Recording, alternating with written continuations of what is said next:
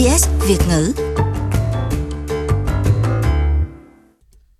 Bệnh tâm thần không phân biệt đối xử và nó có thể ảnh hưởng đến bất cứ ai bất kỳ lúc nào. Thế nhưng, khi bệnh tâm thần xuất hiện, nó có thể ảnh hưởng đến mọi người theo những cách khác nhau. Ông Vasan Srinivasan ở Melbourne biết rất rõ điều này. Ông là phó chủ tịch Quỹ Sức khỏe Tâm thần Úc và trong suốt 26 năm gắn bó với tổ chức này, ông đã thực hiện sứ mệnh của mình là yêu cầu giúp đỡ để bệnh tâm thần dễ được chấp nhận hơn ở tất cả các nền văn hóa. Nói chung, trong các cộng đồng đa dạng về văn hóa và ngôn ngữ, chúng ta cảm thấy không thoải mái. Chúng ta cảm thấy xấu hổ khi chấp nhận rằng chúng ta có vấn đề về sức khỏe tâm thần. Hiện nay, tổ chức của ông đã có hơn 300 đại sứ đa văn hóa. Không chỉ nói về ngày sức khỏe tâm thần sắp diễn ra vào ngày 10 tháng 10 tới đây, mà tổ chức của ông cũng đang có những hoạt động kỷ niệm tháng sức khỏe tâm thần. Tôi muốn gửi thông điệp này đến các nhóm cộng đồng của họ rằng sức khỏe tâm thần không phải là sự kỳ thị. Sức khỏe tâm thần có thể được chữa khỏi. Quý vị cần phải tiếp cận và nói về nó. Quý vị cần tiếp cận những người sẵn sàng giúp đỡ và hỗ trợ quý vị thoát khỏi điều đó. Ông Frank Quinlan là giám đốc điều hành của tổ chức Mental Health Australia, cơ quan cao nhất của Úc đại diện cho các tổ chức về sức khỏe tâm thần. Trong các cộng đồng cụ thể, cho dù đó là cộng đồng đa dạng về văn hóa và ngôn ngữ, hay đa dạng về giới tính và tính dục, đa dạng về địa điểm, nơi làm việc, thì việc thảo luận về các vấn đề sức khỏe tâm thần thông thường cũng khác nhau ở mỗi cộng đồng, vì những trải nghiệm và thách thức về sức khỏe tâm thần cũng khác nhau ở từng cộng đồng. Ngày sức khỏe tâm thần thế giới sẽ diễn ra vào thứ Năm, ngày 10 tháng 10 sắp tới.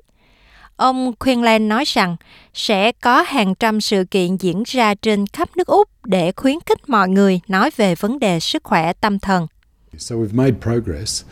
Uh, Chúng ta đã đạt tiến bộ, tuy nhiên với tỷ lệ tự tử còn cao, cũng như các trường hợp bị lo lắng và trầm cảm vẫn còn cao, thì chúng ta vẫn còn nhiều việc phải làm, cả trong vấn đề điều trị, cũng như những gì chúng ta có thể làm để ngăn chặn ngay từ đầu các vấn đề về sức khỏe tâm thần.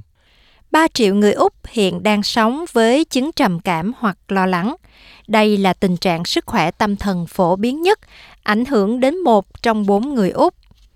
Tiến sĩ Kren Plasky từ tổ chức Beyond Blue cho biết, cứ 5 người Úc thì có một người bị các chứng bệnh về lo lắng, phải tìm kiếm sự giúp đỡ và họ chờ đợi hơn 6 năm để làm điều đó.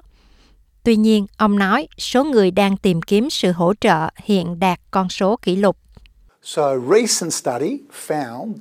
Một nghiên cứu gần đây cho thấy các bác sĩ gia đình nói rằng các ca tư vấn về sức khỏe tâm thần hiện đang phổ biến nhất, phổ biến hơn cả so với bệnh cảm lạnh thông thường, đau ngực và đau lưng. Và tôi nghĩ rằng các cuộc thảo luận trong cộng đồng đã thực sự phát triển. Mọi người cảm thấy thoải mái hơn nhiều khi nói về sức khỏe tâm thần. Thậm chí trong 25 năm tôi làm việc, trong vai trò một bác sĩ gia đình, tôi đã thấy có sự thay đổi. Mọi người nói về chuyện này một cách khá thoải mái. Chẳng hạn như, tôi nghĩ rằng mình đang gặp vấn đề lo lắng, hay tôi nghĩ rằng mình đang có vấn đề trầm cảm. Cho dù là ngày sức khỏe tâm thần hay tuần sức khỏe tâm thần, tháng sức khỏe tâm thần, thì thông điệp đều giống nhau.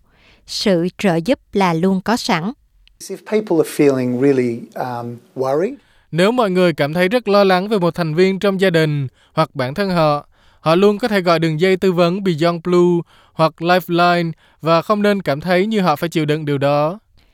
Ngày Sức khỏe tâm thần thế giới diễn ra vào ngày 10 tháng 10 hàng năm là cơ hội để mọi người cùng chung tay nâng cao sức khỏe tinh thần toàn cầu. Năm 2019 này, chủ đề được lựa chọn là phòng chống tự tử. Tổ chức Y tế Thế giới WHO đã phát động chiến dịch 40 giây hành động nhằm tuyên truyền và ngăn chặn nạn tự sát.